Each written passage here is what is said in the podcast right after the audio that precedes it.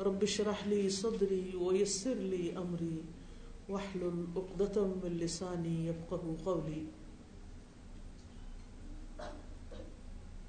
الحمد للہ کہ اللہ سبحانہ تعالیٰ نے ہمیں انسان بنایا، ہمیں دیکھنے، سننے، سوچنے، سمجھنے کی صلاحیتیں بخشی۔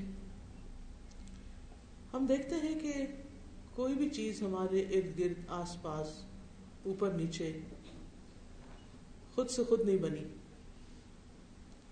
اگر کوئی یہ کہے کہ یہ کالج خود بن گیا تو یہ بات درست نہ ہوگی۔ اگر کوئی یہ کہے کہ یہ لیپ ٹاپ خود بن گیا تو یہ بھی درست نہیں۔ چھوٹی سے چھوٹی چیز، بڑی سے بڑی چیز، کوئی بھی چیز خود نہیں بنتی۔ کوئی بنانے والا ہی اس کو بناتا ہے۔ اسی طرح یہ زمین، یہ آسمان، یہ ستارے، یہ سیارے، یہ درخت، یہ پانی، یہ ہوا ان میں سے کوئی بھی چیز خود سے خود نہیں بنی۔ اور بحثیت مسلمان کے ہم سب جانتے ہیں کہ ان کو بنانے والا کون ہے؟ اللہ سبحان و تعالی اللہ خالق کل شعی اللہ ہی ہر چیز کا خالق ہے۔ اسی نے سب کچھ بنایا ہے۔ پھر دوسری چیز ہم یہ دیکھتے ہیں کہ جتنی بھی چیزیں ہیں، ان میں سے ہر چیز کا کوئی نہ کوئی مقصد ہے۔ کسی مقصد کے لیے بنائی گئی ہے۔ مثال کے طور پر یہ پانی کی بوتل اس لیے بنائی گئی ہے کہ اس کے اندر پانی رکھا جائے اور وقت ضرورت استعمال کیا جائے۔ یہ لائٹ اس لیے بنائی گئی ہے کہ اگر کمرے میں روشنی کم ہو یا نہ ہو تو اس کو جلا لیا جائے۔ اسی طرح یہ کرسی اس لیے بنائی گئی کہ آپ اس پہ بیٹھ سکیں۔ تو انسانوں نے بھی جتنی چیزیں بنائی ان کے بنانے کا کوئی مقصد تھا۔ بیکار میں نہیں کچھ بنایا۔ دوسری طرف ہم دیکھتے ہیں کہ جو چیزیں اللہ سبحانہ و تعالیٰ نے تخلیق کی ہیں، آسمان ہے، زمین ہے، ستارے ہیں، سیارے ہیں، ان میں سے کوئی بھی بیکار نہیں ہے۔ سارے کے سارے اپنے کام میں لگے ہوئے ہیں۔ اللہ تعالیٰ فرماتے ہیں، کل لنفی پلقی ہر ایک اپنے اپنے مدار میں گھوم رہے ہیں۔ جو ڈیوٹی جو ذمہ داری ان میں سے کسی کی بھی اللہ تعالیٰ نے لگائی، وہ اس کو پورا کر رہے ہیں۔ ان ساری چیزوں کی افادیت اپنی جگہ۔ لیکن ان میں سے انسان انسان کو اللہ نے پیدا کیا جس کے لیے یہ ساری چیزیں بنائی گئی اللہ تعالیٰ فرماتے ہیں وہ خلا خلا کم ما فل ارد جمیا زمین میں جو کچھ ہے، وہ تمہارے لیے ہے۔ تمہارے لیے اس نے بنایا ہے۔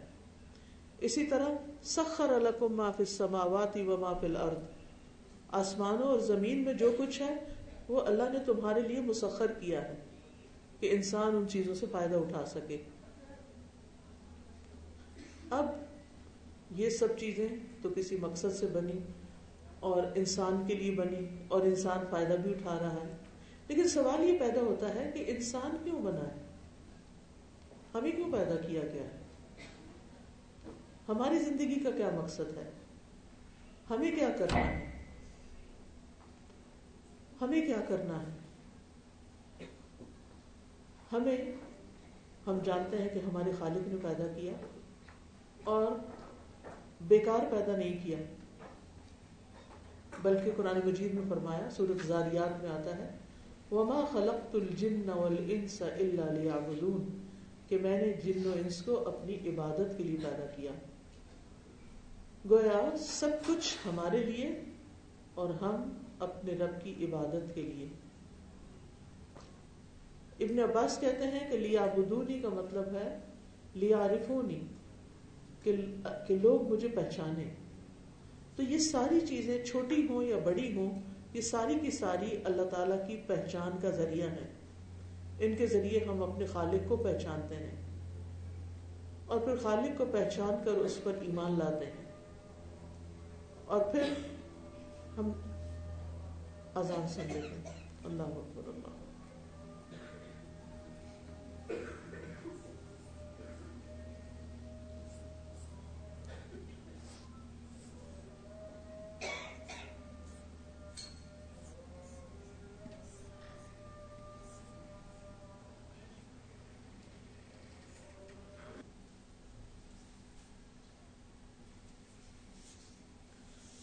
تو بات یہ ہو رہی تھی کہ تمام چیزیں اللہ تعالیٰ نے انسانوں کے لیے بنائی اور انسانوں کو اپنی عبادت کے لیے بنایا۔ اب سوال یہ پیدا ہوتا ہے کہ عبادت کیا چیز ہے؟ عبادت کا لفظ جو ہے وہ عربی زبان میں عبد سے نکلا ہے۔ عبد کہتے ہیں بندے کو، غلام کو۔ پہلے زمانے میں آپ جانتے ہیں کہ غلامی کا دور تھا اور جو غلام ہوتے تھے، ان کو خرید لیا جاتا تھا۔ وہ خریدے ہوئے انسان ہوتے تھے۔ اور پھر وہ جس کے غلام ہوتے تھے، وہ اس کی ہر بات مانتے تھے۔ ان کی اپنی کوئی سے نہیں ہوتی تھی، اپنی مرضی نہیں ہوتی تھی۔ انہیں اپنے آقا کی ہر بات ماننی ہوتی تھی، کیونکہ وہ اس کے غلام تھے۔ اسی سے لفظ عبادت نکلا ہے۔ یعنی جب ہم اللہ کی عبادت کرتے ہیں، تو اس کا مطلب یہ ہے کہ ہم ہر وہ بات ہر وہ کام جو اللہ کی مرضی اور پسند کے مطابق کر رہے ہیں، وہ ساری کی ساری عبادت ہے۔ عبادت کا تعلق صرف نماز روزے سے نہیں، صرف حج اور زکوٰۃ سے نہیں، بلکہ عبادت کا تعلق پوری زندگی سے ہے۔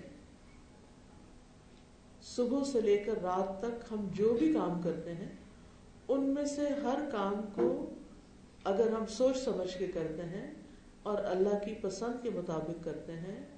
تو چاہے ہم کھانا پکا رہے ہوں، چاہے ہم کھانا کھا رہے ہوں، چاہے ہم کسی کو کھلا رہے ہوں، چاہے ہم گھر کی صفائی کر رہے ہوں، چاہے ہم پڑھنے کے لیے نکلے ہوں، چاہے ہم پڑھانے کے لیے نکلے ہوں، چاہے ہم کوئی جاب کر رہے ہوں، ہم کچھ بھی کر رہے ہوں، اگر ہمارا کام ٹھیک ہے، جس میں دو شرائط پائی جاتی ہیں ایک یہ کہ ہماری نیت اچھی ہے، ہم اللہ تعالیٰ کو خوش کرنے کے لیے کر رہے ہیں، اور دوسرے یہ کہ اس کا طریقہ ٹھیک ہے، اس میں آنےسٹی ہے، تو یہ ہمارے سارے کام بھی عبادت ہے ایک جھاڑو لگانا بھی عبادت ہے، گھر کو صاف ستھرا رکھنا بھی عبادت ہے۔ اور بعد بے مجھے بہت ہی خوشی ہوئی ہے کہ مردان ایک ایسا شہر ہے جس میں بہت صفائی ہے۔ تو مجھے جو فیلنگ آ رہی تھی وہ یہ کہ یہاں کے لیڈرز آنےسٹ ہیں، جنہوں نے اپنے لوگوں کا خیال رکھا ہے اور اتنی یعنی چھوٹی سے چھوٹی گلیوں سے ہم غلطی سے یونیورسٹی کی طرف جا رہے تھے اور چھوٹی چھوٹی گلیوں میں گھس گئے۔ گلیاں بھی صاف اور سڑکیں بھی صاف اور دکانیں بھی صاف اور ہر طرف ایک ایک خوشی اور ایک خوشحالی کی فیلنگ نظر آ رہی تھی۔ میں پچھلے ایک ڈیڑھ مہینے سے مسلسل ٹریولنگ کی حالت میں ہوں۔ اور پاکستان کے مختلف صوبوں اور علاقوں میں جانے کا مجھے اتفاق ہوا ہے، تو یہاں آ کر حقیقی معنوں میں بہت خوشی ہوئی ہے آپ لوگ خوش قسمت ہیں جو اس شہر میں رہتے ہیں۔ اور میری دعا ہے کہ یہ شہر اور زیادہ ترقی کرے۔ تو بات یہ ہے کہ ہم چاہے حکومت کر رہے ہوں، چاہے ہم خادم ہوں، خدمت کر رہے ہوں، ہم سروس کر رہے ہیں ہم جاب کر رہے ہیں ہم کچھ بھی کر رہے ہیں اگر ہماری نیت اچھی ہے اور ہمارا طریقہ اچھا ہے، تو یہ سب کچھ عبادت ہے۔ ہمارے دین میں، دین اسلام میں دین اور دنیا کو الگ نہیں کیا گیا۔ یہ کانسیپٹ غلط ہے کہ دین الگ ہے، آپ کا پرائیویٹ معاملہ ہے، آپ گھر میں جو چاہو کرو، اور دنیا میں آپ بالکل کسی اور طریقے پہ چلو۔ نہیں۔ ہمارا دین ایک مکمل دین ہے، جس میں زندگی کے ہر شعبے سے متعلق ہمیں رہنمائی دی گئی ہے۔ ایک صحابی تھے جنہوں نے یہ کہا کہ قرآن میں ہر سوال کا جواب ہے۔ تو سننے والے نے کہا کہ اچھا مجھے بتائیں قرآن میں بریڈ بنانے کا کیا طریقہ لکھا ہوا ہے۔ تو وہ تھوڑی دیر کے لیے گئے اور جو بریڈ بنانے والا تھا اس سے پوچھ کر آ گئے تو ان کا کہ بریڈ اس طرح بنتی ہے؟ ان کا کہ یہ قرآن میں لکھا ہے؟ ان کا نہیں۔ قرآن میں لکھا ہے فس اہل ذکری ان کو تم لا تعلم جاننے والوں سے پوچھو اگر تمہیں معلوم نہیں یعنی جو چیز تم نہیں جانتے، جا کر کسی سے سیکھ لو۔ یہ بھی قرآن کا حکم ہے۔ تو یہ بھی عبادت ہے۔ تو ہمارا دین ہمیں شادی سے لے کر، زندگی کے سارے کاموں سے لے کر، فوتگی، مرنے، اور صرف مرنے نہیں، مرنے کے بعد کی زندگی کے بارے میں بھی بتاتا ہے کہ ہمیں کیا کرنا چاہیے۔ اسی لیے ہمیں حکم دیا گیا ہے کہ یا الذین آمنوا ادخلوا فی السلم کافتا۔ اے لوگوں جو ایمان لائے ہو، دین میں پورے کے پورے داخل ہو جاؤ۔ کیونکہ یہ وہ دین ہے، دین اسلام، جس کو اللہ سبحانہ تعالیٰ نے ہمارے لیے پسند کیا ہے۔ کیونکہ پہلی چیز کیا ہے کہ جو بھی کام کرے، نیت اچھی ہو، یہ دیکھ لیں کہ اللہ کی پسند کا ہے کہ نہیں، اور اللہ تعالیٰ اس سے راضی ہے یا نہیں۔ اور پھر دل میں اس بات کی خوشی ہو کہ جو بھی میں کام کر رہی ہوں، اس کا ریوارڈ مجھے اللہ دے گا اور مجھے اللہ ہی سے امید ہے کہ وہ اس کو قبول کرے گا۔ تو یہ ساری سوچ یعنی ایک اس کام کو دین کا کام بنا دیتی ہے۔ اللہ سبحانہ تعالیٰ نے اس دین کے بارے میں فرمایا الیوم اکمل تو لکم دین کم و اتمم تو علیہ نعمتی و ردیت القم الاسلام دینا آج میں نے تمہارے لیے تمہارا دین مکمل کر دیا۔ تم پر اپنی نعمت تمام کر دی اور تمہارے لیے دین اسلام کو پسند کر لیا۔ تو گویا دین اسلام ایک مکمل دین ہے، جسے عام طور پہ ہم کہتے ہیں مکمل ضابطۂ حیات ہے۔ یعنی ہماری ضابطہ حیات اگر ڈیفیکلٹ ورڈ ہے، اس کا مطلب ہے کہ ہمارا دین ساری زندگی کو ریگولیٹ کرتا ہے۔ ہر چیز کے بارے میں ہمیں رہنمائی فراہم کرتا ہے۔ تو الوم اکمل تو لکم دین مکمل دین، یہ دین ایک نعمت ہے۔ یعنی جس میں ہمیں باقاعدہ گائیڈنس دی گئی ہے۔ یعنی ہماری رہنمائی کی گئی ہے۔ اللہ تعالیٰ نے ہمیں پیدا کر کے ایسے ہی چھوڑ نہیں دیا، بلکہ ہمیں گائڈ کیا ہے۔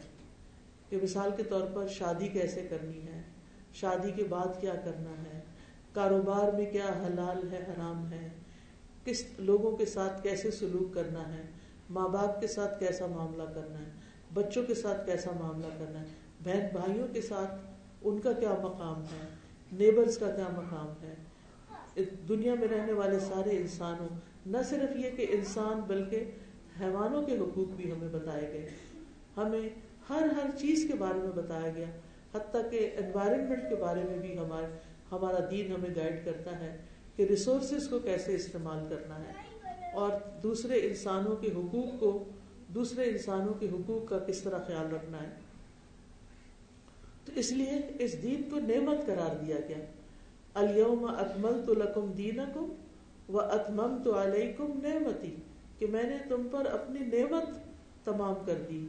یعنی نعمتیں تو بہت ساری ہوتی ہیں، کھانے پینے کی نعمت بھی ہے، پہننے اوڑھنے کی زندگی میں بہت ساری نعمتیں ہوتی ہیں انسان کے، لیکن دین ان نعمتوں میں سب سے بڑی نعمت ہے۔ اگر کسی کی زندگی میں سب کچھ ہے، لیکن دین نہیں نا، تو اس کا اندر خالی خالی ہے۔ اس کے اندر سیٹسفیکشن نہیں ہے، اطمینان نہیں ہے۔ لیکن اگر دین ہے، تو دن میں دو کھجوروں میں مل جائے تو دن گزر سکتا خوشی سے۔ صحابہ کرام کتنا کھاتے تھے ایک دن میں؟ اور کیا دنیا کی نعمتیں استعمال کرتے تھے؟ وہ تو ایک مشن کے لیے جی رہے تھے۔ ان کی زندگیاں تو لوگوں کے لیے تھی کیونکہ اللہ تعالیٰ نے فرمایا کن تم خیر امت اخرجت للناس. تم بہترین امت ہو، تمہیں لوگوں کے لیے پیدا کیا گیا لوگوں کے لیے نکالا گیا ہے۔ لہذا وہ تو اپنی زندگی کو صرف انجوائے نہیں کر رہے تھے، بلکہ لوگوں کی خدمت میں لگائے ہوئے تھے۔ یہی وجہ ہے کہ چند سالوں کے اندر ہی اسلامی سلطنت دور دور تک پھیل گئی، ہر کانٹیننٹ تک پہنچ گئی، ان کی قربانیوں اور محنتوں کی وجہ سے، ان کی آنےسٹی کی وجہ سے۔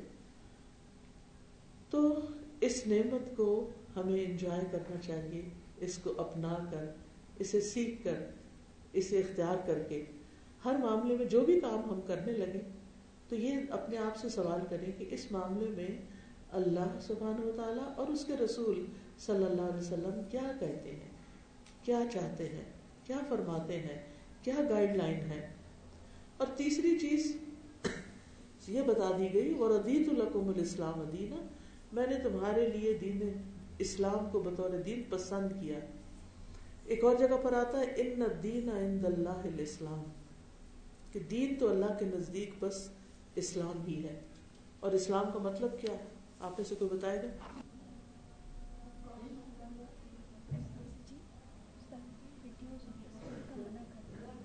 اچھا پلیز آپ میں سے کوئی میری ویڈیو یا پکچر نہیں بنائے گا اگر کسی نے غلطی سے کچھ بنا دیا تو پلیز ڈیلیٹ کر دیں اس لیے میں پردہ کرتی ہوں اور آڈیو ٹھیک ہے جی تو بات یہ ہے کہ ہمارا دین جو ہے وہ دین اسلام اللہ تعالیٰ کا پسندیدہ دین ہے اور ہمیں بھی پسند ہونا چاہیے۔ یعنی ہمارے خالق نے ہمارے لیے جو پسند کیا ہے، وہ سب سے اچھا ہے۔ یعنی کچھ لوگ ہوتے ہیں وہ اپنی زندگی میں اتنے خوش رہتے ہیں۔ تو ان کی خوشی کا راز یہ نہیں ہوتا کہ انہیں ہر چیز ان کی مرضی کی ملتی ہے۔ ان کی زندگی میں ان کی مرضی کے خلاف بھی بہت سی چیزیں ہوتی ہیں۔ لیکن جب وہ یہ سوچ لیتے ہیں کہ ایک میری چاہت تھی اور ایک اللہ کی چاہت ہے کہ میرے ساتھ ایسا ہو، تو میں پریفر کرتی ہوں اس کو۔ یعنی اگر انسان اللہ تعالیٰ کی پسند اور اللہ کی تقدیر اور اللہ کی رضا پر راضی ہو جاتا ہے تو یہ چیز انسان کو خوش کر دیتی ہے۔ آج اگر میرے پاس کوئی چیز ہے تو اللہ نے دی ہے، میں شکر گزار ہوں۔ اور اگر کل وہ چیز میرے پاس نہیں تو اللہ تعالیٰ چاہتا ہے کہ اب یہ نہ ہو، میں اس پر بھی شکر گزار ہوں۔ جب تک اللہ نے چاہا اس چیز کو میرے پاس رکھا اور جب چاہا اس کو لے لیا۔ حضرت ام سلیم کے بارے میں آپ سب جانتے ہیں۔ حضرت ام سلیم جو ہیں وہ ایک حضرت انس کی والدہ ہیں۔ حضرت انس وہ ہیں جنہوں نے دس سال نبی صلی اللہ علیہ وسلم کی خدمت کی جب وہ مدینہ میں تشریف لائے۔ حضرت ام سلیم کا ایک بیٹا تھا اور بیمار تھا۔ تو ان کے ہسبینڈ کسی کام سے باہر گئے تو پیچھے سے بیٹا فوت ہو گیا۔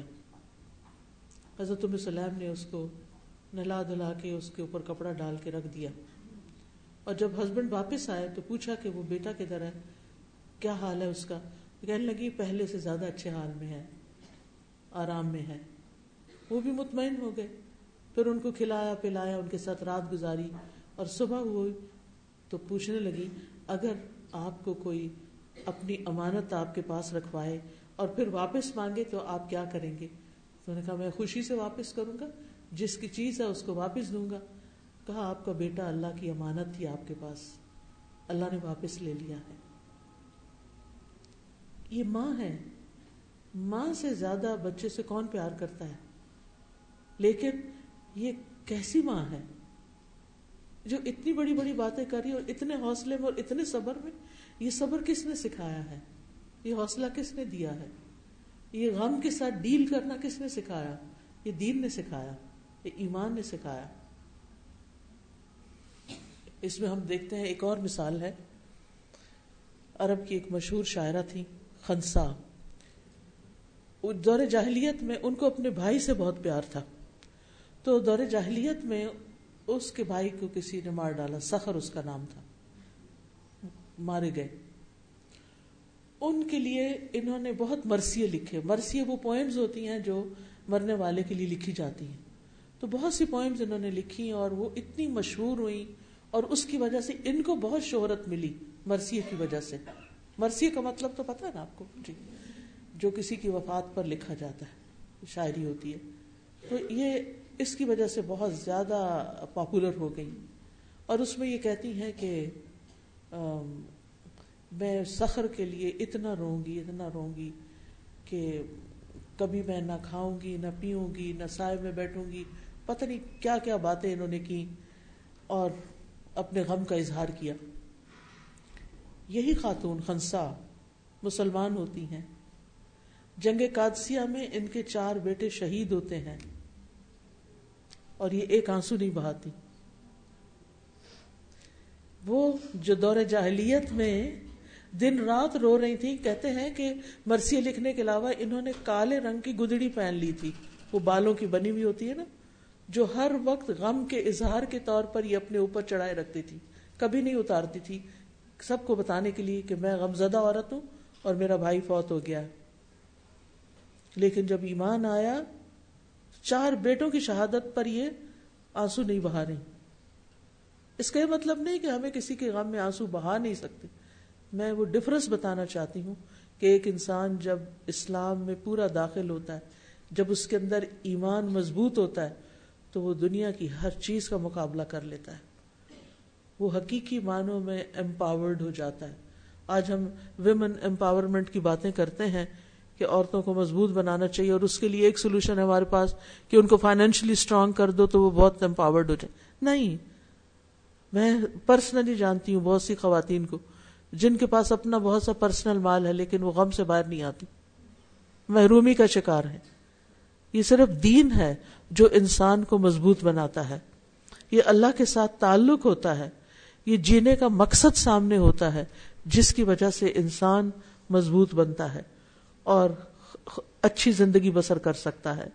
کیونکہ زندگی میں امتحان امتحان بہت سارے ہیں، بہت سی مشکلات ہیں، لیکن عقل مند انسان وہی ہے کہ جو ان مشکلات کا مقابلہ کرنا جانتا ہو اور ان مشکلات کو حل کرنا جانتا ہو اور اس کا حل تلاش کرنا جانتا ہو۔ یہ عقل مندی نہیں ہوتی کہ ہم ہر وقت چھوٹے بڑے مسائل کو لے کر لوگوں کے پاس بیٹھ کر روئیں، یہ کوئی عقل مندی کی بات نہیں ہوتی۔ ادھر بچے نے کچھ کیا، ادھر ادھر فرینڈ کو فون کیا، آج میرے بچے نے یہ کر دیا ادھر شوہر نے کچھ کہا تو پھر کسی اور کو سنانے بیٹھ گئے کہ شوہر ایسا ہے، ماں باپ ایسے ہیں، فلاں ہے، ساری دنیا سے کمپلینٹس ہیں۔ کیا کر رہے ہیں ہم اپنی زندگی کے ساتھ؟ لوگ تو ایسا ہی ہیں، وہ تو نہیں بدلیں گے۔ کس کو بدلنا ہے؟ ہمیں خود کو بدلنا ہے۔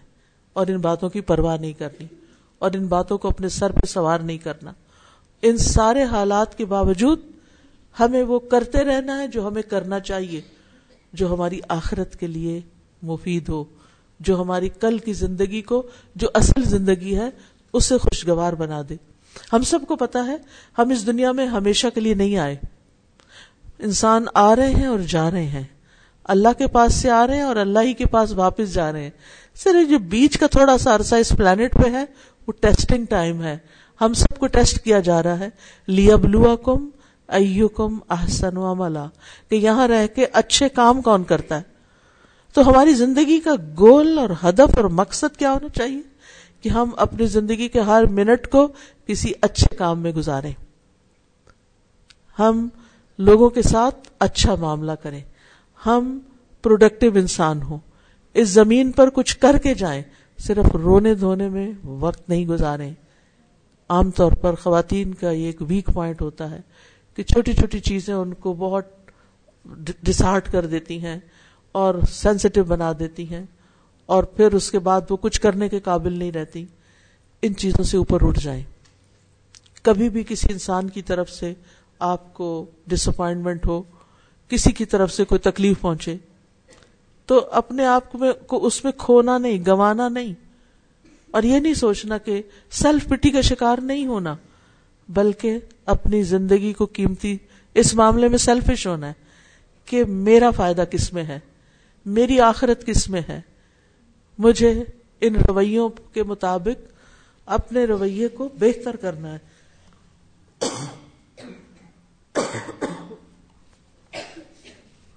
اور ہمارے دین نے ہمیں ہر سچویشن سے ڈیل کرنے کی تعلیم دی۔ مشکل یہ کہ ہمیں پتہ نہیں ہے۔ اس کے لیے ہمیں اپنے آپ کو اسلامی کلی ایجوکیٹ کرنے کی ضرورت ہے۔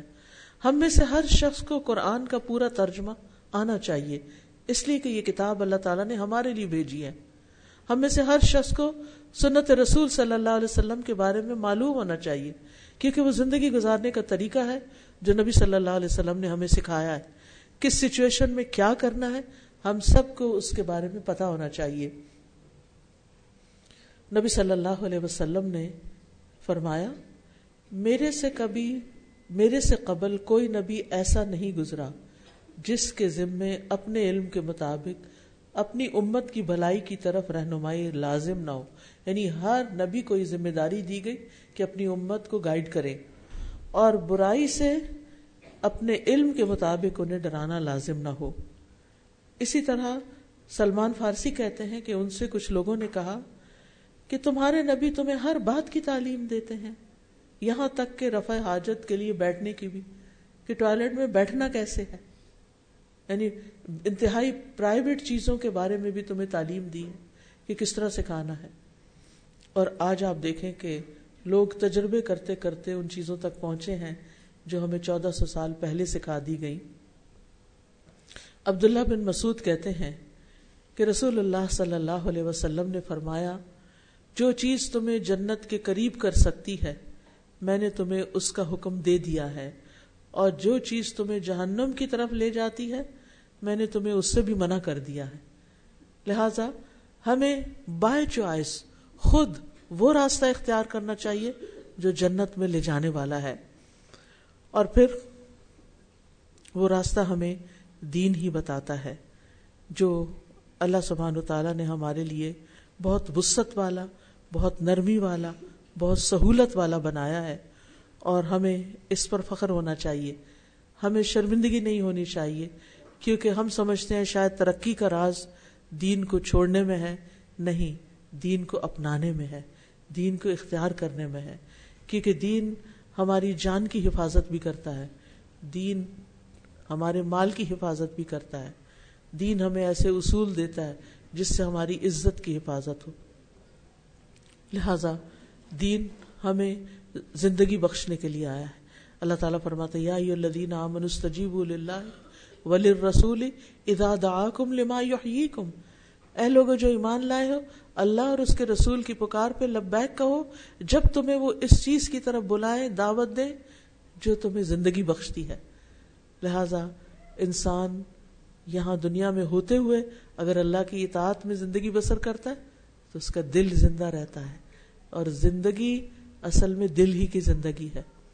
جس کا دل مردہ ہو جائے، جس کا دل پریشان رہے، جس کے اندر کوئی خوشی نہیں، اس کی کوئی زندگی زندگی نہیں۔ لہذا اپنے آپ کو دیکھا کریں کہ وہ کون سی چیزیں ہیں کہ جن کو کرنے کے بعد آپ کو ایک ڈیپ ڈاؤن سیٹسفیکشن ہوتی ہے۔ اور وہ کون سی چیزیں ہیں جن کو کر کے آپ کے دل کے اندر ایک پریشانی آتی ہے۔ لہذا کچھ چیزیں تو ناگوار ہوتی ہیں زندگی میں، لیکن کچھ چیزیں خوشی کا باعث بھی ہوتی ہیں۔ تو ہمیشہ برائٹر سائڈ کو دیکھیں، شکر گزار بنے یاد رکھیے، ہمارے دین کی اللہ کو ضرورت نہیں ہے۔ ہمارے دین کی اللہ کو ضرورت نہیں ہے۔ کہ ہم اگر یہ سمجھیں کہ ہم نماز پڑھیں گے تو شاید اللہ تعالیٰ کا کوئی فائدہ ہوگا۔ یا ہمارے روزے سے اللہ تعالیٰ کو کچھ ملے گا۔ یا ہم حج کریں گے تو اللہ تعالیٰ کی شان میں اضافہ ہوگا۔ ہرگز نہیں۔ وہ تو اپنی ذات میں قابل تعریف ہے۔ ہم تعریف کریں یا نہ کریں، کائنات کی ہر چیز اس کی تسبیح کرتی ہے۔ وہ ام ان شعی ان اللہ یو سب بےحمدی ولا کے اللہ تفقہ ہوں تسبیح ہوں زمین و آسمان کی کوئی چیز ایسی نہیں کہ جو اس کی تسبیح نہ کر رہی ہو، لیکن تم ان کی تسبیح کو نہیں سمجھتے۔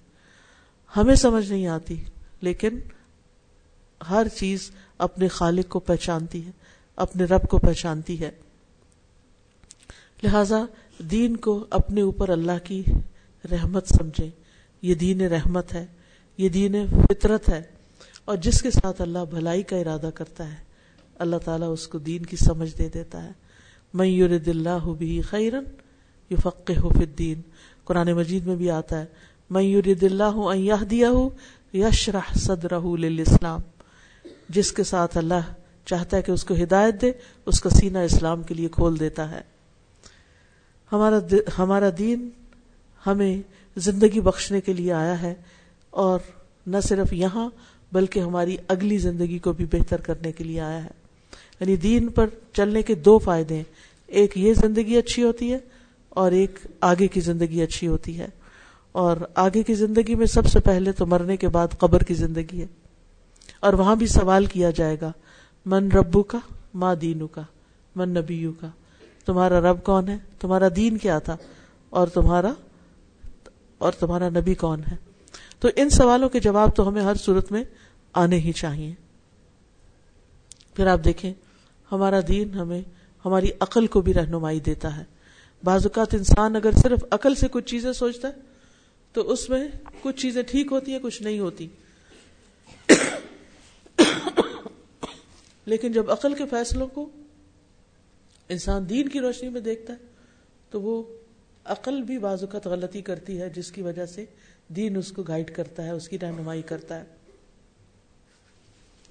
تو ہمارا دین آخرت میں ہماری نجات کے لیے ہمیں ایک ایک سٹیپ پہ گائیڈ کرتا ہے۔ ہمیں بتاتا ہے موت کے وقت کیسے کیسے فرشتے آئیں گے، اچھے لوگوں کے لیے کیسے آئیں گے، برے لوگوں کے لیے کیسے ہوں گے، قبر میں کیسے فرشتے ہوں گے۔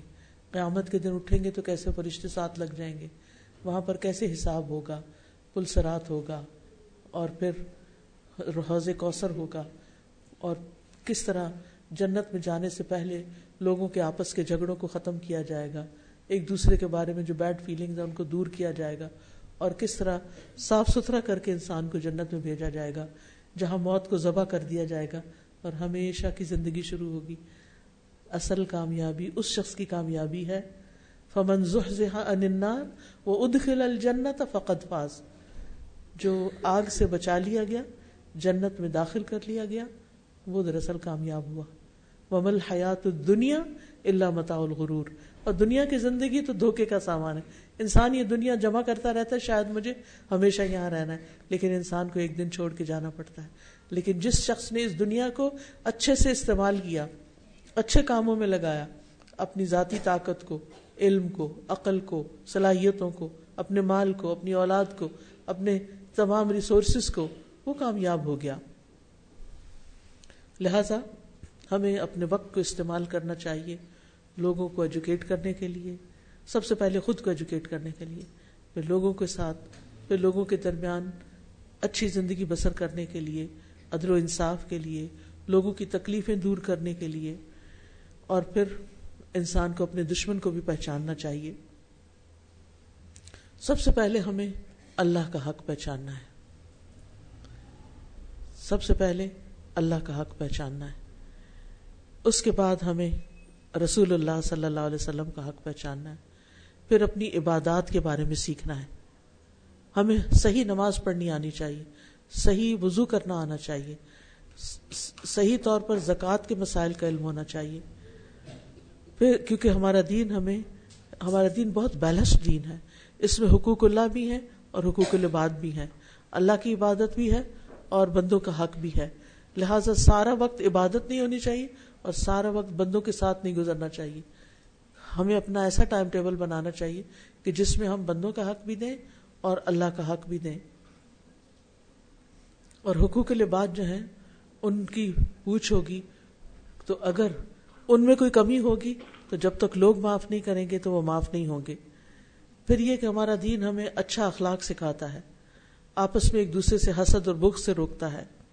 ایک دوسرے سے محبت کرنے کا حکم دیتا ہے۔ ہمارا دین ادب، آداب کا دین ہے۔ مینرز ہیں اس میں۔ اخلاق ہے کھانے پینے کے آداب ہمیں سکھائے گئے ہیں۔ سونے کے آداب سکھائے گئے ہیں۔ اجازت لینے کے آداب سکھائے گئے ہیں۔ گفتگو کرنے کے آداب سکھائے گئے ہیں۔ اور ہمیں اچھی طرح بات کرنے کی تعلیم دی گئی ہے۔ وقول النا سے حسنہ سچ بولنے کی رغبت دلائی گئی ہے۔ جھوٹ سے نفرت دلائی گئی ہے۔ امانت داری کی امانت کی پاسداری کرنے کی تعلیم دی گئی ہے۔ وعدے نبھانے کی تعلیم دی گئی ہے۔ پھر اسی طرح ہمارا دین ہمیں شادی بیاہ کے متعلق بتاتا ہے اور نکاح کو نصف دین قرار دیتا ہے۔ یعنی آدھا دین مکمل ہوتا ہے انسان کا جب وہ شادی کرتا ہے۔ کیونکہ اب نئے ٹرینڈز کیا ہیں کہ ہمیں شادی نہیں کرنی۔ ہمیں ہم خود ہی انڈیپینڈنٹ لائف گزارنا چاہتے ہیں، لیکن دنیا میں تو گزار لیں گے، مگر آگے کیا ہوگا؟ اور آج ہی میں دیکھ رہی تھی، آج ویمنس ڈے ہے تو وہ مختلف جگہوں سے مختلف چیزیں آ جاتی ہیں۔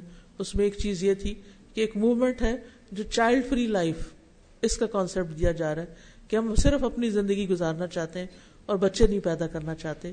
ٹھیک ہے، یہ آپ کی چوائس ہے، لیکن ہمیں یہ بھی سوچنا چاہیے کہ اللہ تعالیٰ نے ہمیں مخصوص جسم کیوں دیے ہیں؟ اور ہمیں مختلف کام ہماری ذمہ داری میں کیوں لگائے ہیں؟ ہم اللہ تعالیٰ کو کیا جواب دیں گے؟ تو بہرحال ہمیں دین شادی شدہ زندگی کے بارے میں بھی رہنمائی دیتا ہے۔ پھر مالی معاملات میں ہمیں رہنمائی دیتا ہے۔ حلال و حرام کا فرق ہمیں بتاتا ہے۔ مال کمانے کا طریقہ بتاتا ہے، خرچ کرنے کا طریقہ بتاتا ہے۔ اسراف اور فضول خرچی سے بچاتا ہے۔ ہمارے دین میں ہمیں ظلم کرنے سے روکا گیا ہے، کسی کا مال غصب کرنے سے روکا گیا ہے۔ تو آخر میں بس چند ایک باتیں میں کرنا چاہوں گی جو آپ یاد رکھیے گا۔ سب سے پہلے یہ کہ ہم دین اسلام پہ راضی ہو جائیں۔ اپنے مسلمان ہونے پہ راضی ہوں۔ دل سے راضی ہوں، خوش ہوں کہ شکر ہے اور شکر ادا کریں کہ اللہ نے ہمیں مسلمان بنایا ہے۔ اور پھر اس دین سے باہر نہیں دیکھیں کہ کوئی اور دین میں دیکھوں، شاید وہ اس سے بہتر ہو۔ No no to every one پھر اس کے بعد یہ کہ دین میں پورے کے پورے داخل ہوں۔ ہر چیز کو اڈاپٹ کریں، ہر چیز کو خوشی سے لیں اور کسی چیز کو اللہ کی طرف سے آئی ہوئی چیز کو برا نہ سمجھیں۔ پھر اپنے دین کو اللہ کے لیے خالص کریں کہ جتنے بھی ہم نے کام کرنے ہیں، اس میں اللہ کی رضا، اللہ کی خوشی مقصود ہے۔ یعنی اگر کہیں کبھی دل نہیں بھی کرتا کسی کام کو، لیکن کیوں کرنا ہے؟ کیونکہ میرا رب خوش ہوتا ہے اس سے۔ پھر دین کی سمجھ بوجھ حاصل کرنی ہے، علم حاصل کرنا ہے۔ پھر دین کے رستے پہ چلتے ہوئے اگر کوئی تکلیف آ گئی ہے، اس کو بھی برداشت کرنا ہے۔ کیونکہ بعض اوقات ہم ایک کام کو نیکی سمجھ کے کر لیتے ہیں، پھر ہمارے لیے مشکل ہوتی ہے تو ہم کہتے ہیں اچھا تھا نہ ہی کرتی۔ اچھا تھا نہ کرتی۔ نہیں، کوئی بات نہیں۔ اللہ کا حکم تھا، اس لیے کیا۔ اگر اس میں کچھ مشکل آ گئی تو بھی اللہ کے عزن سے آئی ہے۔ پھر ایسی آزمائشوں پر صبر کرنا۔ پھر اسی طرح مشکلات کے باوجود کچھ ماحول ہوتے ہیں جس میں ہمارے دین پر عمل کرنا آسان ہوتا ہے۔ جیسے اپنے گھر کے اندر ہم کمفرٹیبل فیل کرتے ہیں پروٹیکٹڈ سیکورڈ فیل کرتے ہیں۔ لیکن جب ہم معاشرے میں نکلتے ہیں، طرح طرح کے لوگ ہوتے ہیں، طرح طرح کی باتیں سننے کو ملتی ہیں۔ آج ہی کسی نے مجھ سے کہا کہ لوگ طرح طرح کی باتیں کرتے ہیں ہمیں کسی خاص انسیڈنٹ پہ۔ تو میں نے ان سے کہا، ان کی پرواہ نہیں کرے ایک کان سے سونے دوسرے سے نکال دیں۔ ہم لوگوں کے منہ بند نہیں کر سکتے۔ لیکن ہمیں کرنا وہ ہے جو ہمارے رب کو پسند ہے۔ پھر اسی طرح ہمیں لوگوں تک بھی اپنا دین پہچاننا ہے، پہنچانا ہے۔ کیونکہ یہ ہماری ذمہ داری ہے بحثیت مسلم اما کے۔ کن تم خیر امت اخرجت للناس تامرون بالمعروف و تنہون عن المنکر۔ نیکی کا حکم دینا اور برائیوں سے روکنا بھی ہے۔ لوگوں کو دین کی تعلیم بھی دینا ہے۔ دین کے اندر پائی جانے والی آسانیاں بھی بتانی ہیں۔ دین کی وسطیں بھی بتانی ہیں۔ اور دین کے اندر جو خوبصورتی ہے، اس کو بھی سامنے لانا ہے۔ تو اللہ تعالیٰ سے دعا ہے کہ وہ ہمیں سچا پکا مسلمان بنائے اور رسپانسبلٹی نہیں ہے۔ اگر وہ خوشی سے کرتی ہے کیونکہ ہر عورت کے اندر صلاحیت نہیں ہوتی کہ وہ ایسا کرے۔ لیکن مردوں کو اللہ تعالیٰ نے بنیادی طور پر بنایا اس اس طرح ہے۔ ان کے اوپر سے بچے پیدا کرنے کی، بچوں کو پالنے پوسنے کی ذمہ داری ان کے اوپر نہیں ڈالی، تاکہ وہ فوکسڈ ہو کر گھر کے باہر کی ذمہ داریاں سنبھالے اور عورت فوکسڈ ہو کر اپنے گھر کی ذمہ داریاں لے۔ ہاں مرد جب باہر سے آئے تو اس کے لیے حرام نہیں کہ گھر میں کوئی کام کرے۔ یعنی وہ گھر میں اپنی بیوی کا مددگار بن سکتا ہے۔ نبی صلی اللہ علیہ وسلم کے بارے میں پوچھا گیا کہ آپ گھر میں کیا کرتے تھے؟ ایک تابعی ہے مسروق۔ حضرت عائشہ کے شاگرد ہیں۔ حضرت عائشہ ان سے ان کا بہت امپورٹینس دیتی تھی اور اللہ کی خاطر ان سے بہت محبت کرتی تھی۔ تو مسروق نے حضرت عائشہ سے پوچھا کہ نبی صلی اللہ علیہ وسلم گھر میں کیا کرتے ہیں؟ تو کیا کرتے تھے؟ تو انہوں نے فرمایا کہ آپ اپنے گھر والوں کی خدمت کیا کرتے تھے، اپنے گھر والوں کی مدد کیا کرتے تھے۔ آپ جھاڑو بھی لگا لیتے تھے، آپ کھانا پکانے میں بھی مدد دے دیتے تھے۔ آپ ڈول جس سے پانی نکالا جاتا ہے، چمڑے کے ہوتے تھے اس وقت، وہ بھی سی لیتے تھے۔ اپنے کپڑوں کے اندر بھی اگر کہیں سینے کی ضرورت پیش آتی تو وہ بھی سی لیتے تھے۔ تو اس سے یہ پتا چلتا ہے جو ہمارے معاشرے میں ایک وہ چیز بنی ہوئی ہے کہ مرد کو گھر میں کام نہیں کرنا چاہیے۔ اسلام میں اس کی کوئی حیثیت نہیں ہے۔ یعنی اگر مرد کے پاس وقت ہے، اگر مرد اپنی ذمہ داریوں سے فارغ ہو گیا، اور عورت کی ذمہ داریاں تو پھر ٹوینٹی فور آورس کی ہو جاتی ہے نا۔ جب بچے پیدا ہو جاتے ہیں یا گھر ہوتا ہے اس کا، تو بعض اوقات لانگ آورز ہو جاتے ہیں۔ یا اگر گھر میں کوئی ماں باپ میں سے کوئی بیمار ہے یا کچھ، تو ذمہ داری بڑھ جاتی۔ تو ایسی صورت میں مرد کو باہر سے آ کر اگر عورت کی مدد کرنی پڑے، تو اس میں کوئی حرج کی بات نہیں ہے۔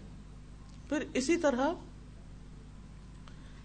عورت بھی اگر اپنی بنیادی ذمہ داریوں سے فارغ ہوگی، آپ دیکھیں کہ جب تک عورت کی شادی نہیں ہوتی، تو اس کے پاس بہت وقت ہوتا ہے پڑھنے کا، پڑھانے کا، جاب کرنے کا بزنس کرنے کا، جو بھی اس نے کرنا ہے اللہ تعالیٰ کی بتائی ہوئی حدود کے اندر رہ کر، کیونکہ اس میں اس کی عزت ہے۔ تو وہ کر سکتی ہے، لیکن جب شادی ہو جاتی ہے، تو پھر اس کی بیسک بنیادی رسپانسبلٹی گھر ہو جاتی ہے۔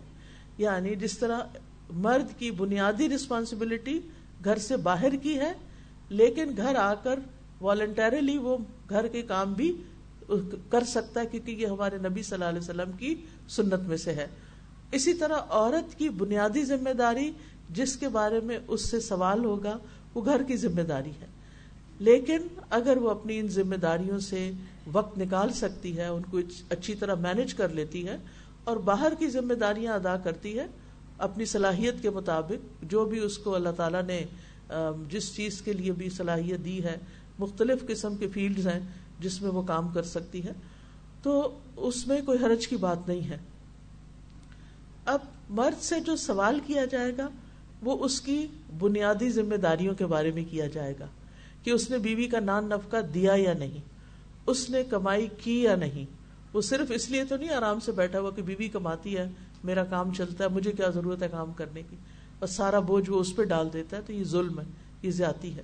لیکن دوسری طرف عورت سے جو سوال کیا جائے گا، اس کی بنیادی ذمہ داریوں کا، اس کے گھر کی، کہ اس نے اپنے گھر کو کیسے مینج کیا؟ اور اس میں اپنے بچوں کی تربیت کیسے کی؟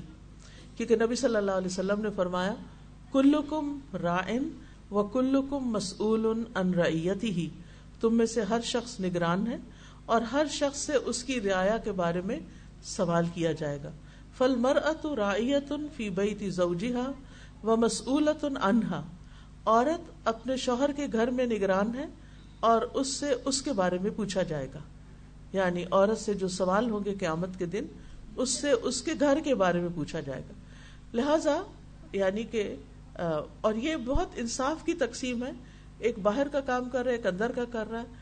ایک باہر سے آ کے اندر کی مدد کر رہا ہے اور ایک اندر سے باہر کی مدد کرے اٹس فائن لیکن، اگر کوئی مرد گھر آ کر مطلب اتنا تھکا ہوا آیا کہ اس کے پاس کوئی وقت نہیں، کہ وہ گھر میں کچھ کنٹریبیوٹ کر سکے پریکٹیکلی تو اس سے پوچھا نہیں جائے گا۔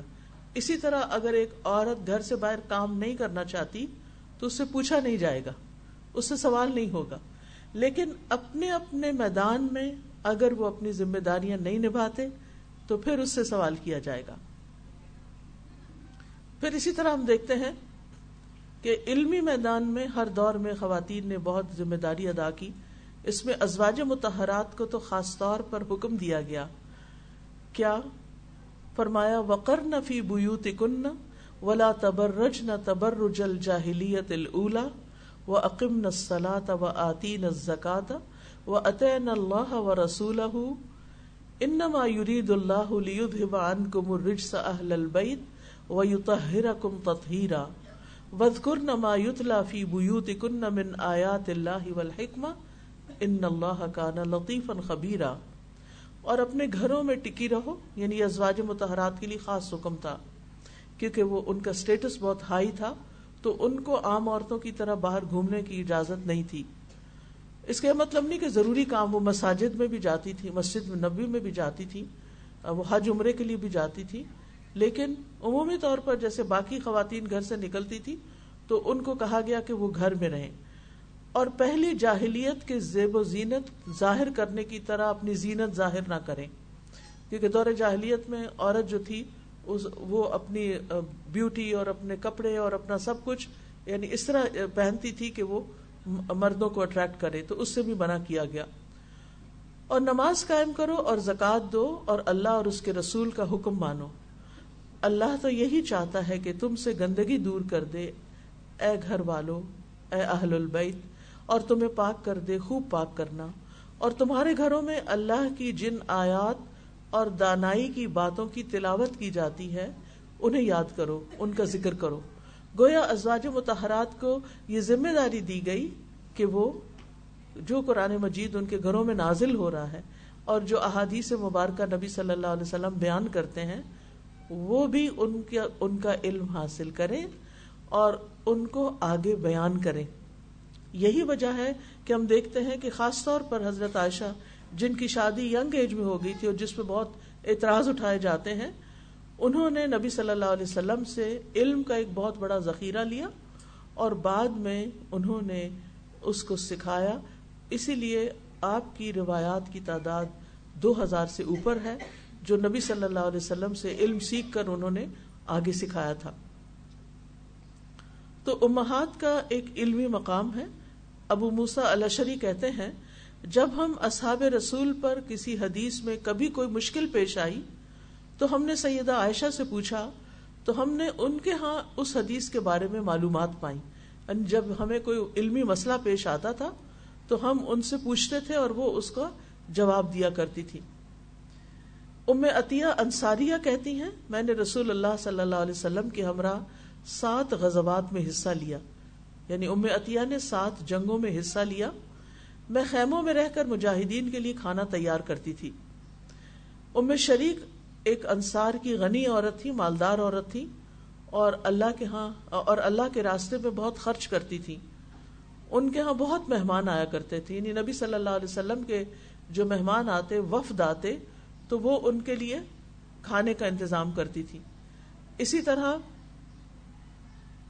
رب ربیہ کہتی ہیں کہ ہم جہاد میں رسول اللہ صلی اللہ علیہ وسلم کے ساتھ جاتی، زخمیوں کو پانی پلاتی، ان کا علاج کرتی اور زخمیوں اور مقتول لوگوں کو مدینہ میں اٹھا کر لے آتی۔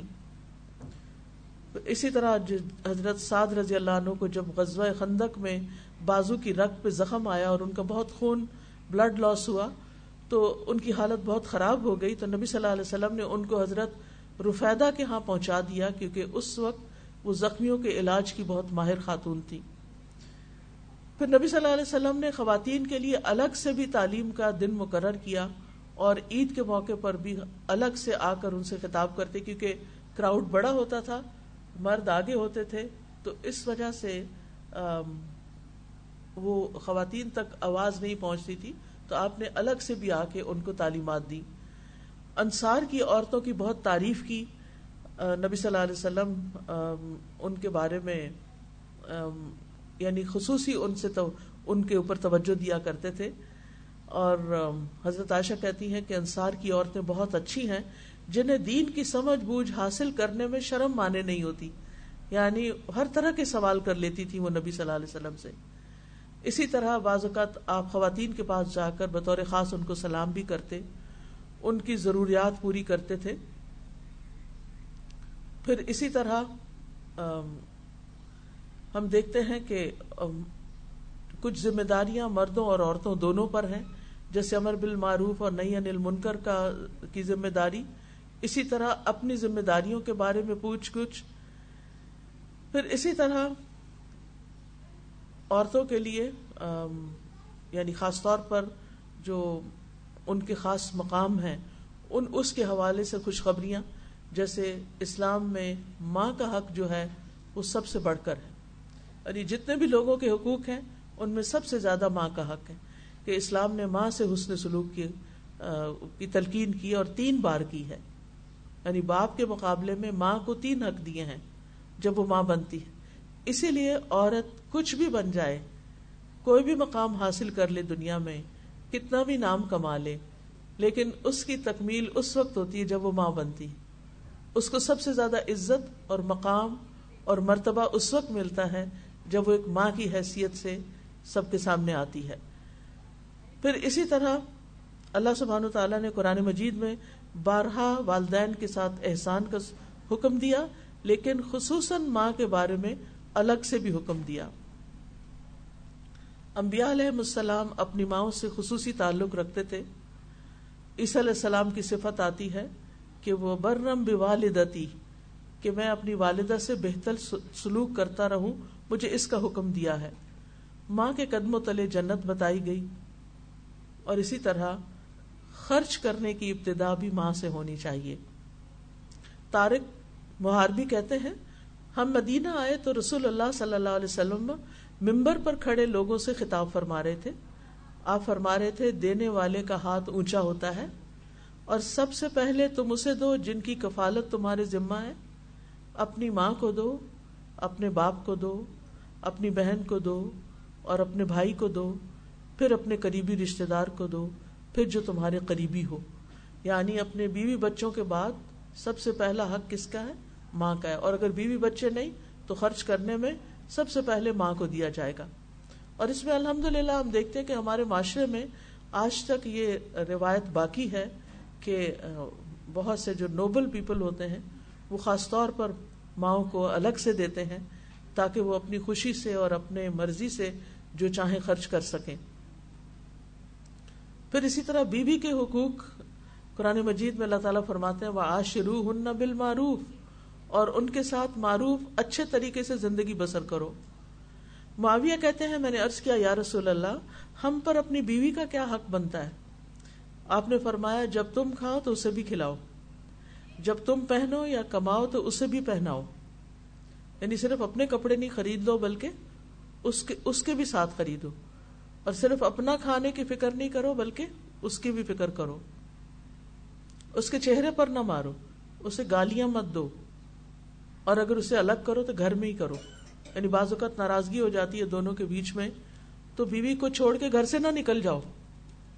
کیونکہ بعض مرد بعض مرد جو ہم اس طرح کے ظلم و زیادتی کرتے ہیں۔ آج ہی ناشتے کے وقت ایک خاتون میرے پاس آئی تو کہنے لگی کہ میرے شوہر نے نو سال پہلے مجھے وہ یہاں سے ہمیں اور بچوں کو چھوڑ کے گھر سے چلا گیا۔ کسی بات پہ ناراضگی ہوئی اور وہ کسی صورت واپس آنے کو نہیں مان رہا۔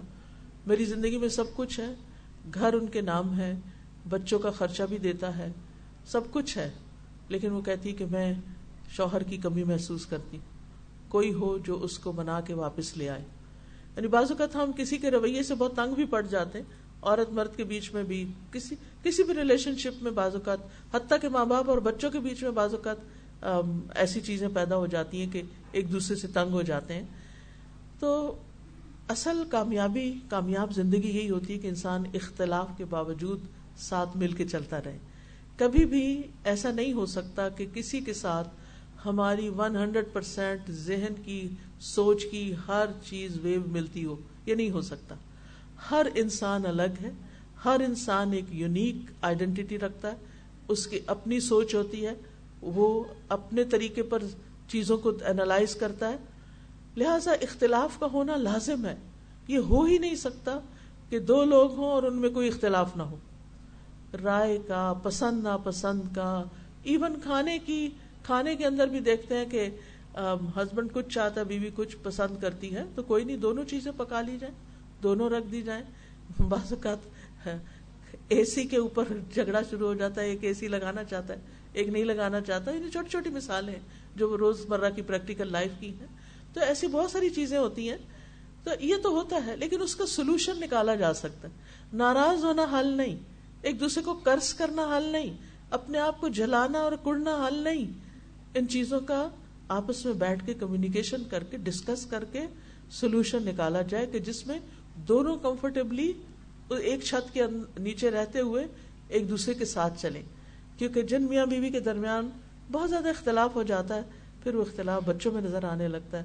بچوں کی شخصیت پر اس کے اثرات ہوتے ہیں اور نسلوں پر وہ برے اثرات جاتے ہیں بعض اوقات۔ اور نبی صلی اللہ علیہ وسلم نے بھی یہی فرمایا تھا کہ عورت یعنی کہ شوہر کی ناشکری نہ کرے، کیونکہ شوہر کے بغیر وہ رہ بھی نہیں سکتی۔ یعنی ہم جتنا بھی کہیں کہ ہمیں مردوں کی ضرورت نہیں، ہم انڈیپینڈنٹ ہیں، ہم بہادر ہیں، ہم فائنینشلی انڈیپینڈنٹ ہیں، ہم سب کچھ ہیں، سب کچھ ہو سکتے ہیں۔ ایسا نہیں کہ نہیں۔ لیکن بہرحال یہ چیز فطرت میں اللہ نے دونوں کو ایک دوسرے کی ضرورت بنایا یعنی اگر کوئی مرد کہے کہ نہیں، مجھے عورت کی ضرورت نہیں، میں اس کے بغیر اکیلا بھی رہ سکتا ہوں، تو بڑی انہونی سی بات ہے۔ ہو سکتا ہے وہ غلط رستے اختیار کرے۔ اور اسی طرح عورت جو ہے، وہ کہے کہ مجھے کسی کی ضرورت نہیں، میں انڈیپینڈنٹلی رہ رہ سکتے ہیں، سبھی رہ سکتے ہیں۔ زندگی سبھی کی گزر جاتی ہے۔ اور جب شوہر فوت ہو جاتے ہیں یا بیوی فوت ہو جاتی ہے، تب بھی باقی زندگی گزری جاتی ہے۔ لیکن دونوں اگر ایک دوسرے کے ساتھ ہیں، جیسا بھی ہے، ہر ایک کا تعلق آئیڈیل بھی نہیں ہو سکتا۔ بہت کم کپلز ایسے ہوتے ہیں کہ جن میں بہت آپس کی محبت اور بہت موافقت اور بہت مل کے مشورے سے بہت کچھ کرتے ہیں، جو کہ اسلام کے لحاظ سے ایک آئیڈیل زندگی ہے۔ ہونی بھی چاہیے، محبت بھی ہونی چاہیے اور آپس میں اتفاق بھی ہونا چاہیے اور ایک دوسرے کو سپورٹ بھی کرنا چاہیے اور ایک دوسرے کو کمپلیمنٹ کرنا چاہیے۔ لیکن بعض کیسز میں نہیں بھی ہوتا، تو کوئی بات نہیں، یہ انسان کا امتحان ہوتا ہے۔ انسان کو اس دنیا میں ہر چیز نہیں ملی۔ اللہ تعالیٰ نے مختلف لوگوں کو مختلف طریقے سے آزمایا۔ کیونکہ اگر یہ آزمائش نہ ہو تو پھر کیسے پتا چلے کہ کون واقعی اچھا ہے؟ امتحان آنے پر ہی دوسرے کا پتا چلتا ہے کہ کون کتنے پانی میں ہے۔ اور آخرت کے اجر و ثواب کا انحصار اس پر ہے کہ مشکلات میں بھی کون اچھے سے اچھے اخلاق کا معاملہ کرتا ہے۔ اندر دکھی ہوتے ہوئے بھی کون چہرے پر مسکراہٹ لا سکتا ہے۔ اور کون اپنے غموں کو بلا کر دوسروں کے غم بانٹ سکتا ہے۔ تو زندگی اسی طرح ہے۔ ہم اس اس پلانٹ پہ ہمیشہ کے لیے رہنے آئے نہیں ہیں۔ بس تھوڑے سال کے لیے آتے ہیں اور پھر چلے جاتے ہیں۔ شروع سے ایسے ہی ہو رہا ہے اور ایک دن یہ پلانٹ بھی ختم ہو جائے گا اور ہم سب بھی یہاں سے چلے جائیں گے۔ اللہ نے ہم مسلمانوں کے لیے ایک اور زندگی رکھی ہے اور وہ جنت کی زندگی ہے۔ لیکن اس کے لیے کوالیفائی کرنا ضروری ہے۔ جن چیزوں کے لیے اللہ تعالیٰ نے حکم دیا کہ وہ ان کو کرنا ہے ہم کو، وہ کرنا ہے۔ جو فرائض ہیں ہمارے، ان کو پورا کرنا ہے۔ کچھ چیزوں کو ہم خوشی سے کر لیتے ہیں، کچھ چیزیں ہمارے لیے امتحان بن جاتی ہیں، ان کو ناخوشی سے کرتے ہیں۔ لیکن جو چیز خوشی سے کرتے ہیں، اس کے مقابلے میں اس کا اجر زیادہ ہے جو ہم تکلیف سے کرتے ہیں۔ کیونکہ مومن کو تو ایک کانٹا بھی چبھتا ہے، تو اس کے لیے اجر ہی اجر ہے۔ تو بہرحال بیوی کے حقوق ہیں، بیوی پر معروف طریقے سے خرچ کرنا وہ بھی صدقہ ہے۔ حتیٰ کہ نبی صلی اللہ علیہ وسلم نے فرمایا، جب آدمی اپنی بیوی کو پانی پلاتا ہے تو اسے اجر دیا جاتا ہے۔ کیونکہ بیویاں تو پلاتی رہتی ہیں، لیکن ہسبینڈ کم ہی ہوتے ہیں کہ جو اٹھ کے بیوی کو پانی دیں تو ارباز بن ساریہ اس حدیث کے راوی ہیں، وہ کہتے ہیں، جب میں نے یہ حدیث سنی تو اٹھا اور اپنی بیوی کو پانی پلایا اور اسے بھی یہ حدیث سنائی۔ پھر اسی طرح نبی صلی اللہ علیہ وسلم کی اپنی زندگی کی مثال ہے کہ وہ حضرت عائشہ سے سب سے زیادہ محبت کرتے تھے۔ آپ سے پوچھا گیا کہ آپ کو کس سے زیادہ محبت ہے؟ تو آپ نے فرمایا عائشہ سے۔ پوچھا گیا مردوں میں سے تو کہا اس کے والد سے یعنی آپ نے کبھی اس میں جھجک محسوس نہیں کی کہ اپنے دل کے یا جذبات کا اظہار کریں کہ مجھے واقعی عائشہ سے محبت ہے؟ اور پھر یہ کہ محبت کا عملی اظہار بھی کرتے۔ حضرت عائشہ کہتی ہے میں حیض کی حالت میں پانی پیتی اور برتن نبی صلی اللہ علیہ وسلم کو دیتی۔ آپ برتن اسی جگہ منہ رکھ کر پانی پیتے جہاں سے میں نے منہ رکھ کے پانی پیا ہوتا۔ میں حالت حیض میں ہڈی سے گوشت کھا کر آپ کو دیتی اور آپ اسی جگہ سے کھاتے جہاں سے میں نے کھایا ہوتا۔ کیونکہ بعض لوگوں کے ہاں حالت حیض میں عورت ناپاک ہے اور اس کا پسینہ بھی ناپاک ہے اور سب کچھ ہی ناپاک ہے، حالانکہ ایسا نہیں ہے۔ اس حال میں بھی نبی صلی اللہ علیہ وسلم ان کے پانی بھی ان کے گلاس میں پی لیتے اور گوشت بھی وہاں سے کھا لیتے، جہاں سے حضرت عائشہ نے کہا ہوتا۔ پھر اسی طرح بیوی کے ساتھ گزرے ہوئے اچھے وقت کی تعریف کرنا، بیوی کو وقت دینا حضرت عائشہ رضی اللہ عنہ کہتی کہ ایک مرتبہ عید کے دن رسول اللہ صلی اللہ علیہ وسلم کے سامنے کچھ حبشی کرتب دکھا رہے تھے۔ میں نے آپ کے کندھے پر سر رکھ کر انہیں دیکھا۔ جب تو آپ نے اپنا کندھا میرے لیے جھکا دیا، نیچے کر دیا۔ اور میں نے سر رکھ کر دیکھتی رہی دیکھتی رہی۔ اور جب میں میرا دل بھر گیا تو میں واپس آ گئی۔ لیکن آپ نے مائنڈ نہیں کیا کہ تم کہاں جا رہی ہو۔ کیونکہ بعض حضرات جو ہیں وہ اب بیوی ساتھ بیٹھ کے ٹی وی نہ دیکھے تو اس پر ناراض ہو جاتے ہیں کہ تم میرا ساتھ نہیں دیتی۔ حالانکہ بیوی کا انٹرسٹ کچھ اور ہوتا ہے اور میاں کا کچھ اور ہوتا ہے، تو ان چیزوں کا بھی آپس میں ایک دوسرے کا خیال رکھنا چاہیے۔ پھر اسی طرح نبی صلی اللہ علیہ وسلم نے سفر میں ان کے ساتھ دوڑ لگائی، دو دفعہ کا یہ واقعہ ملتا ہے۔ اور پھر اسی طرح آپ صلی اللہ علیہ وسلم ہمیشہ جب حضرت عائشہ کوئی فرمائش کرتی تو پوری کر دیا کرتے تھے۔ ان کی سہیلیوں سے بھی بہت اچھا سلوک کرتے۔ جب آپ گھر میں آتے اور وہ کھیل رہی ہوتی ان کے ساتھ گڑیا وغیرہ سے، کیونکہ ان کی ایج کم تھی جب شادی ہوئی تھی، تو آپ اس چیز کی رعایت رکھتے تھے۔ تو وہ چھپ جاتی ادھر ادھر، آپ ان کو ڈھونڈ کے بھیجتے کہ وہ حضرت عائشہ کے ساتھ کھیلے حضرت خدیجہ کے ساتھ آپ کا وقت بہت اچھا گزرا تھا، اس کو اکثر یاد کرتے تھے۔ جب آپ بکری ذبح کرتے تو حضرت خدیجہ کی سہیلیوں کو خاص طور پر گوشت بھجواتے اور کہتے کہ یہ فلاں سہیلی کو دے کر آؤ، یہ فلاں کو دے کر آؤ۔ اس محبت کی وجہ سے جو آپ کے حضرت حضرت خدیجہ کے بیچ میں تھی۔ پھر اسی طرح بیٹی کی حیثیت سے عورت کا حق ہے کہ اس کی پیدائش پر خوش ہونا چاہیے۔ بیٹی کی اچھی پرورش کرنے والا نبی صلی اللہ علیہ وسلم کے ساتھ جگہ پائے گا۔ بیٹیوں سے محبت کرنا جنت کے حصول کا ذریعہ ہے۔ بیٹیوں کو محنت کر کے کھلانے پلانے کا اجر ہے۔ ان کو خاص طور پر پیار کرنا چاہیے۔ اور جگر نبی صلی اللہ علیہ وسلم نے یہ بھی فرمایا کہ فاطمہ میرے جسم کا ٹکڑا ہے۔ اس لیے جس نے اسے ناحق ناراض کیا اس نے مجھے ناراض کیا۔ ایک اور جگہ پر فرمایا، فاطمہ میرے جسم کا ٹکڑا ہے، جو چیز اسے پریشان کرتی ہے وہ مجھے بھی پریشان کرتی ہے، جو چیز فاطمہ کو خوش کرتی ہے وہ مجھے بھی خوش کرتی ہے۔ قیامت کے دن سب حسب نصب منقطع ہو جائیں گے، ماں سوائے میرے نصب رشتے داری کرابت اور دامادگی کے یعنی وہ باقی رہیں گے۔ پھر اسی طرح ہم دیکھتے ہیں کہ بیٹی اگر شادی شدہ بھی ہو تو بھی اس کا خیال کرنا اور اس کے پاس جانا اور ملاقات کرنا۔ حضرت عائشہ کہتی ہے کہ نبی صلی اللہ علیہ وسلم صبح کے وقت اس حال میں نکلے کہ آپ اپنے اوپر ایک ایسی چادر اڑے ہوئے تھے جس پر سیاہ بالوں سے نقش بنے ہوئے تھے یعنی کڑھائی ہوئی ہوئی تھی۔ اسی دوران حضرت حسن آ گئے، آپ نے ان کو اپنی چادر کے اندر کر لیا۔ حضرت حسین آ گئے، آپ نے ان کو بھی چادر کے اندر کر لیا۔ حضرت فاطمہ آئی ان کو بھی چادر کے اندر کر لیا۔ پھر حضرت علی آ گئے، تو ان کو بھی اپنی چادر کے اندر کر لی یعنی ساروں کے اوپر ایک چادر ڈال کے اکٹھے یعنی پیار محبت سے بیٹھے۔ پھر اسی طرح یہ ہے کہ ایک مرتبہ حضرت پتہ چلا، حضرت فاطمہ کو کہ کچھ غلام آئے تو ان کو ہر وقت کام میں مشکل ہوتی تھی، تو لینے کے لیے گئی آپ نبی صلی اللہ علیہ وسلم گھر پر نہیں تھے، حضرت عائشہ نے بتایا کہ فاطمہ رضی اللہ عنہ اس مقصد کے لیے آئی تھی۔ خیر، نبی صلی اللہ علیہ وسلم ان کے گھر چلے گئے اور دیکھا کہ وہ دونوں حضرت علی اور حضرت فاطمہ لیٹے ہوئے ہیں۔ تو دونوں کے بیچ میں وہ بیٹھ گئے اور پھر ان سے بات چیت کی۔ اور وہ کہتی ہیں حضرت فاطمہ کہتی ہیں کہ میں نے اپنے آپ کے قدموں کی ٹھنڈک محسوس کی۔ حضرت علی کہتے ہیں کہ میں نے آپ کے قدموں کی ٹھنڈک اپنے پیٹ پہ محسوس کی۔ تو بہرحال پھر حضرت فاطمہ کو آپ نے تینتیس بار سبحان اللہ اور الحمد للہ اور اللہ اکبر پڑھنا سکھا کہا، یہ تو غلام سے بہتر ہے نہیں کام خود کرو، لیکن یہ اس ان تصبیحات سے تمہاری تھکاوٹ دور ہو جائے گی۔ یعنی اولاد کے ساتھ محبت صرف یہی نہیں ہوتی کہ ان کے لیے ہم ہر وقت زندگی آسان کر دیں، بلکہ ان کو جینے کا طریقہ سکھائیں۔